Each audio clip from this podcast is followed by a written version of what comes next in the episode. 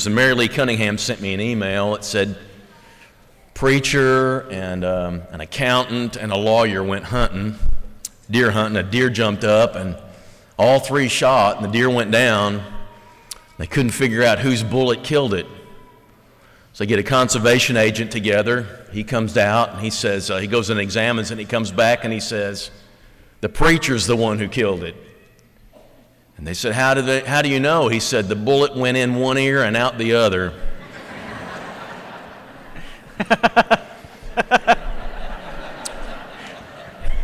Think that's funny, huh? Wow. I'm going to instruct Mary Lee of addresses of other churches she can attend in the future. If you have not filled out those surveys, please do that. I know there's some that will say, I just don't want to do that. I'll do whatever I'm asked or whatever. You have no idea how frustrating it is to have to go around and ask people all the time.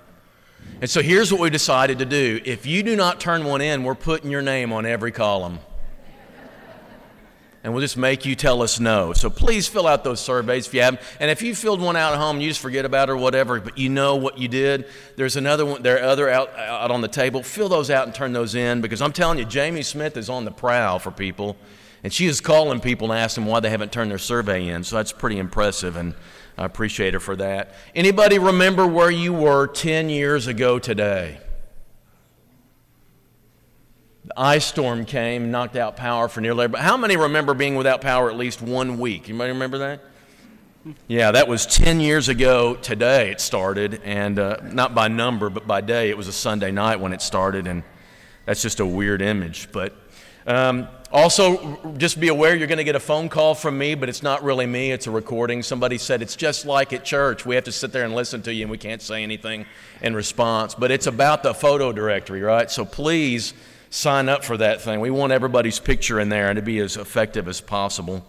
The Merrills were back this morning. We can rejoice in that. And the Middletons, where are the Middletons? Are you back? She's, she's seeing a little bit. She was on her way home from that eye surgery, cornea transplant she was excited and she called and we put the, the, the phone call on, on, what do you call it? Speakerphone. Speakerphone, you know. And, and she said, I can see. And she was like, Praise the Lord, I can see. And I held up my hands like this and I said, How many fingers am I holding up? She said, Two. I said, I'm going for that surgery tomorrow if you can see over the phone line. But she said today that that preacher is better looking than I ever remembered. And then I realized we have a guest preacher today. So. I have this um, introduction. Uh, this our speaker is not. This is a picture of him. Matthew Morine. It's not Matthew Moron. I just want you to know this because he feels like every time I say it, that's, the, I'm, it's not what I'm saying. Nor is he Matthew Modine. It's not the same guy. Even if you shaved his head, that's not him. He's much older. Next slide. Our speaker is, however, the author of Natural Evangelism, a great book if you ever get a chance to get a hold. He only brought six copies with him. He's not a promoter, uh, but you get a chance to get that from Gospel Advocate. He's a preacher at Castle Rock, Colorado, a Canadian. And note how he pronounces the word about. Just take note of that and jot how many times he does it. It's going to make him so self conscious. He's going to try to say that not at all. Just watch him when he has to say that word. And he, of course, shaves his head. You can tell that. He is a friend. We met at Harding Graduate School a few years ago, taking classes together. And he speaks at different places. And he's really gotten this um, movement going, kind of, of making evangelism a natural thing in your life. And that's what drew us to bring him here. And last night he did a great job. I want to commend you as a church. Great crowd last night. Was, I was just overwhelmed with the number of people who came, and you fully enjoyed it and engaged in it. And this morning was great in class, and you'll enjoy this lesson. Sing with me as he makes his way up here. Jesus loves me.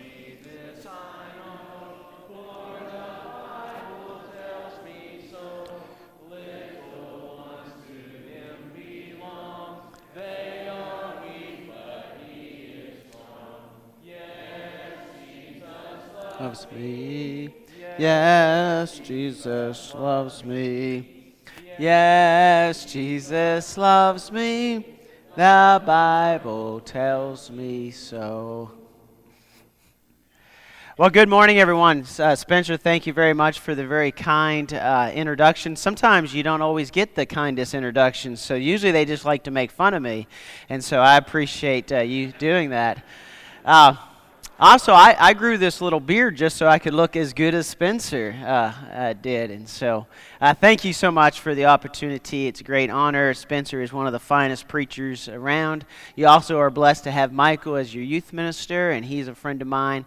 And I know you have a children's minister, but I have not met her, so it's hard for me to say kind things about her as well. But I don't want to uh, forget her as well. And thank you so much for you guys being dedicated to you. Thank you for having uh, this workshop. And I was incredibly impressed by the amount of people who showed up. I remember uh, Spencer and I had lunch, and I said, Are we going to have, uh, you think, 25 people show up?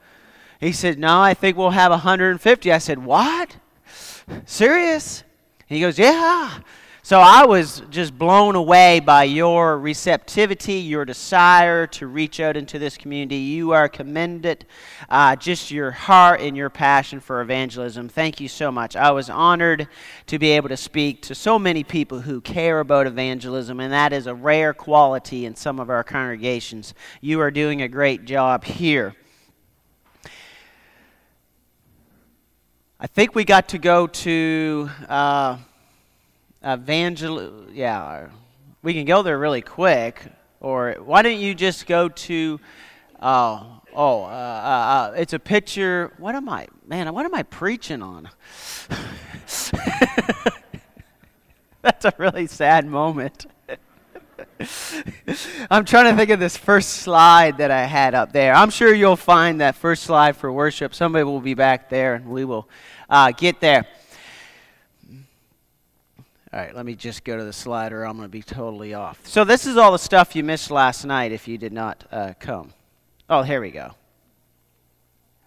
Oh, I know what happened. There we go. There we go. So, I did not grow up in the church, I grew up in Nova Scotia, Canada and never went to any church per se. My parents would drop me off every now and then at some little tiny building on a Sunday morning, and the really the one time I was there, I got kicked out. So my history wasn't that great. And so when I started preaching, I didn't understand all the traditions that we had in the church. And so a lot of times I had a little bit of paranoia that people were doing things to let others know that I was saying something maybe controversial or something that was challenging. And so I was a little worried that when somebody would cough, that it was a secret symbol to let other people know in the church don't listen to that preacher. So it was always, I thought, an elder or somebody who was a well known member, and they would and then somebody would pass it to the next section. and then, you know, these are southern people, so, you know, they're very polite. Don't listen to him, he's wrong. And so I just was concerned that when somebody would cough, that was a sign not to listen to me. I don't know why I got that in my head, but that's, I knew somebody would cough. And I'd get worried that that was them letting the church know, you know, we're not going to stand up and call them down, but like an elder saying, that's not right. We don't agree with that here. And so we had this type of cough. I was paranoid about it. And I was worried. Now, we have a lot of that type of stuff. You know, when I go to a place and speak, I try to sit in that front pew region as much as possible. That way I don't have to worry about taking a person's pew. Because we all have our favorite pew, and amen to that. I remember I used to judge people. How dare we have our own pew? And then I got my own. It's sweet. It's wonderful. I love my own pew. And then we have certain sayings, we have certain ways that we conduct ourselves. We just have a lot of traditions that we live by, but that are, aren't always mentioned. You just got to kind of know it when you know it. Well, when it comes to the verse of outreach, this is from Matthew chapter 9, verse 35 to 10 7. And in this section, he is giving the limited commission to go to kind of the Jews. But we have always broken up this limited commission in Matthew chapter 9 and Matthew chapter 10, and there's a chapter break. But if you know the original Bible in the Greek, there's no chapter breaks. There's no verses. And so when the people would read this in the first century, they wouldn't read it with the chapters. So they wouldn't go to the very end of 9 and then hit 10 and think, oh, the author is changing the intention or changing subjects. It would all flow consistently. And so when it does flow consistently, and I just realized I am not going to read all that uh, in the back, so I'm going to pull out my Bible because I don't have any notes up here. and usually I could read, but look at Matthew chapter 9, verse 35. Matthew chapter 9, verse 35.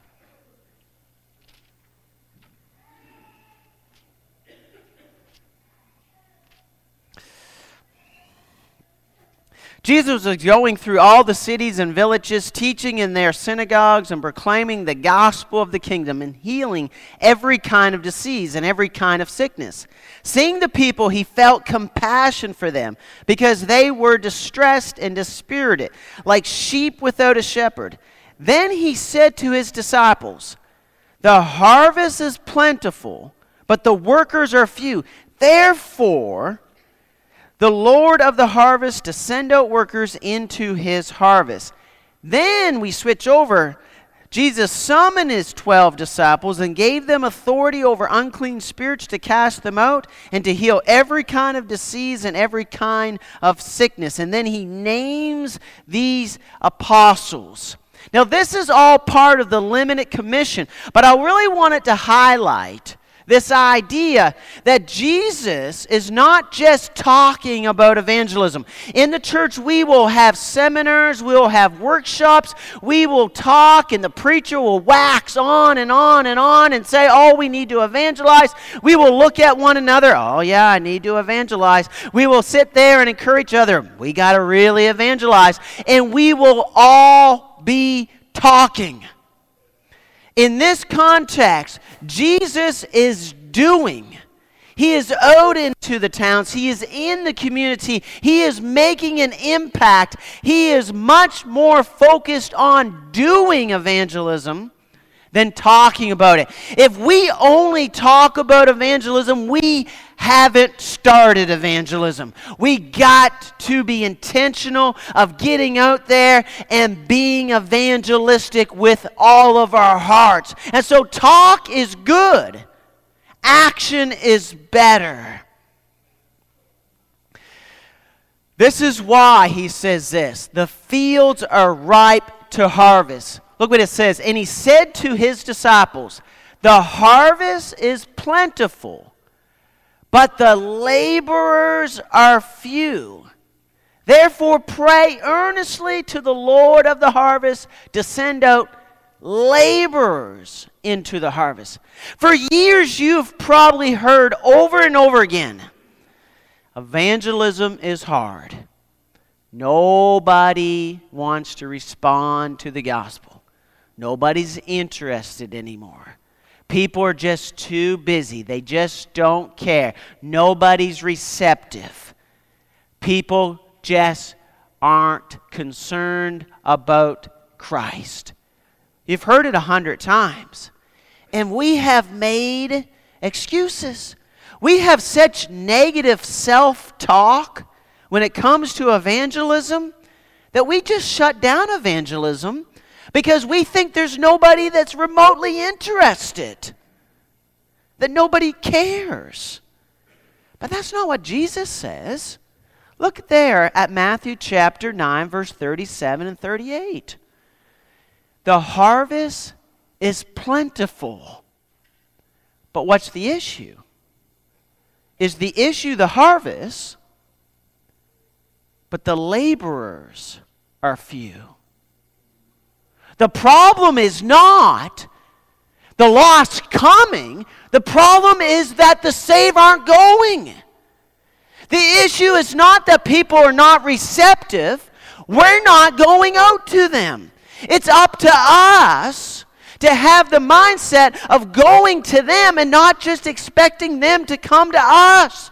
God is a missionary and He is active in this world. God is cultivating souls. God is getting His message out. But we need to join Him in that work. We have had a very ecclesiocentric model of evangelism. I know that's a big fancy word and it means this that it's so church centric that we think that we're going to invite people into the church instead of an incarnational approach in which we go out into the world. We are sitting here in our church buildings waiting for them to come instead of leaving our buildings and going to where they are. Jesus doesn't say to these disciples, wait, and the harvest will somehow grow legs and come to you. He says, You got to go out to them because the fields are ready. This world needs Christ. This world is ripe for Christianity.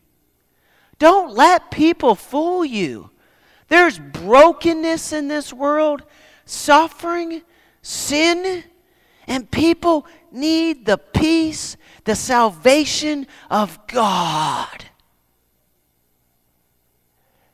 They just don't know it. And it's up to us to go to these fields that are clamoring for the gospel and let them know that there is hope. We, though, enjoy kind of a huddle and cuddle approach of tending to ourselves instead of getting to the fields and doing the work. The issue is with the workers getting to work.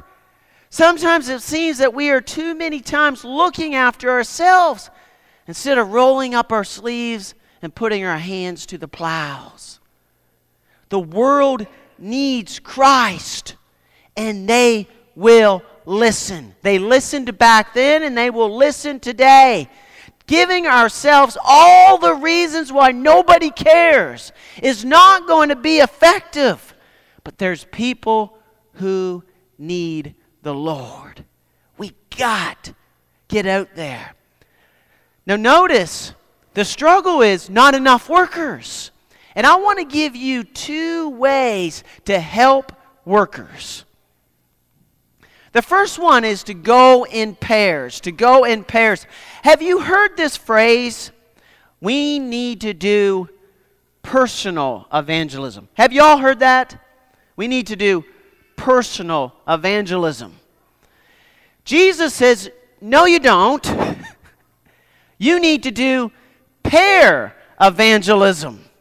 Now, there's a big difference. We have taken evangelism and made it so private that we don't know what other people are doing. I bet if we were to sit back and talk to people in this congregation saying, how are you reaching out? How are you trying to share the gospel? I bet you would have tons of stories. I bet a lot of you are involved in evangelism. You are making it different. You are blessing people. You are trying to serve your local community. And if we were to talk to you individually, we would probably hear story after story of how God is moving in this community and through your work.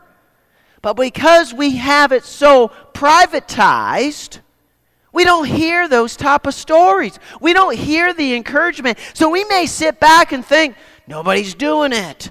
Nobody's really evangelizing. And we get so isolated into our individualism that we don't know how to help each other. But Jesus, in these verses here in Luke chapter 10, verses 1 to 2, he talks about this idea of going in pairs and being with another and helping each other out. Let's look at our verses here in Luke chapter 10, verses 1 to 2. Now, after this, the Lord appointed 70 others and sent them in pairs ahead of him in every city and place where he himself was going to come. And he was saying to them, Now look at then, the harvest is plentiful, but the laborers are few. Therefore, beseech the Lord of the harvest to send out laborers into his harvest. Jesus is letting them know go out in pairs to encourage one another. A lot of times we have kind of a hook style of evangelism one person reaching out to one person. We need more net evangelism. It takes a multiplicity of people to pull a net in. It means that you have to work in coordination with one another. So let's say I'm talking to somebody and sharing the gospel with them. But you know that they're a tennis player, or maybe they're a hunter, or maybe they're. Uh, oh, I'm trying to think the local sports team. Someone told me I had to say that, not Razorbacks. Red Wolves, and they go to Red Wolves games. You need to connect with them and partner up. So if you hunt and that person's studying with them, and then there's some sweet sister that can make them a loaf of bread, and then all of a sudden you have all come together. So when they come to church for the first time, it won't be that awkward. You know what it's like to bring a guest, don't you? Their first time, they walk in, and you are nervous I hope somebody says something nice to them. I hope I'm not the only one that talks to them. I hope that this is not all on my shoulders. I hope Spencer doesn't say something awful that insults them. You know, you're nervous, aren't you? Because you're not sure how everybody else is going to act. And so it kind of scares us. But if we did pair evangelism, if we partnered up, if we worked as a coordinated team, all of a sudden the guy who hunts with them is here. You're here. The sweet sister that dropped off bread to him is here. And when they walk in the building, they start to see a bunch of familiar faces, and it feels like home. It feels like a place that's called community. But when you walk in and there's just one person they're connected to, it's really scary. It's scary for the person invited them and for the person who has showed up. We need to be working together as a team. And when we do, all of a sudden, we don't have this lone wolf, lone warrior syndrome. We realize that everybody's doing this evangelism, and then we look for ways to join them. We look for ways to help. And so this week, I want you to be thinking about what type of evangelistic efforts that I may not have started, but I can help you out in the work. The second way that we can help and support one another is to go in peace. Let's look at Luke chapter 10 verses 3 to 4. Go be go, behold, I send you out as lambs in the midst of wolves. Carry no money bag, no bag, no shoes, and greet no one on the way. Whatever house you enter, first say, Peace be to this house. If a man of peace is there, your peace will rest on him. But if not, it will return to you. Now, where do you think this idea of man of peace comes from? We don't talk about the man of peace, but I think we have seen these individuals. Have you ever noticed that some people are very receptive to the gospel? We can sit back and argue and argue and argue with people, and they may never uh, believe the truth. They may never be converted. But then there's some people that are just receptive. God is working with those people. And then if we partner with the Lord in pairs, and we find somebody who is the person of peace, often these are the best contacts that you can make because they know other people. I remember when I was a brand new Christian, I was probably the best evangelist I ever was at any time in my life. You know what I had going for me that I do not now? I knew lost people. I'm so surrounded by saved people today that it's hard for me to even know lost people and to have meaningful relationships with them. But every now and then I will meet somebody who is that person of peace and they'll respond to the gospel. But you know, all of a sudden they'll start calling me up and saying, Hey, can you study with this person? Hey, can you call this person? Can you reach out to this individual? And they are going to be your biggest fan and advocate and open up a lot of lines of communication. The gospel works when we go in pairs and we look for the people of peace. I want to tell you one last story about my friend Reba. And Reba, when I was in Waynesboro, Tennessee, she would come to church and she would sit in her pew all by herself. And I went to her, and she had a lot, a lot of family in the area. And I went to her and I said, Anytime you have any of your relatives in the hospital, call me. I want to go make a visit with them. She said, All right, I'll do it.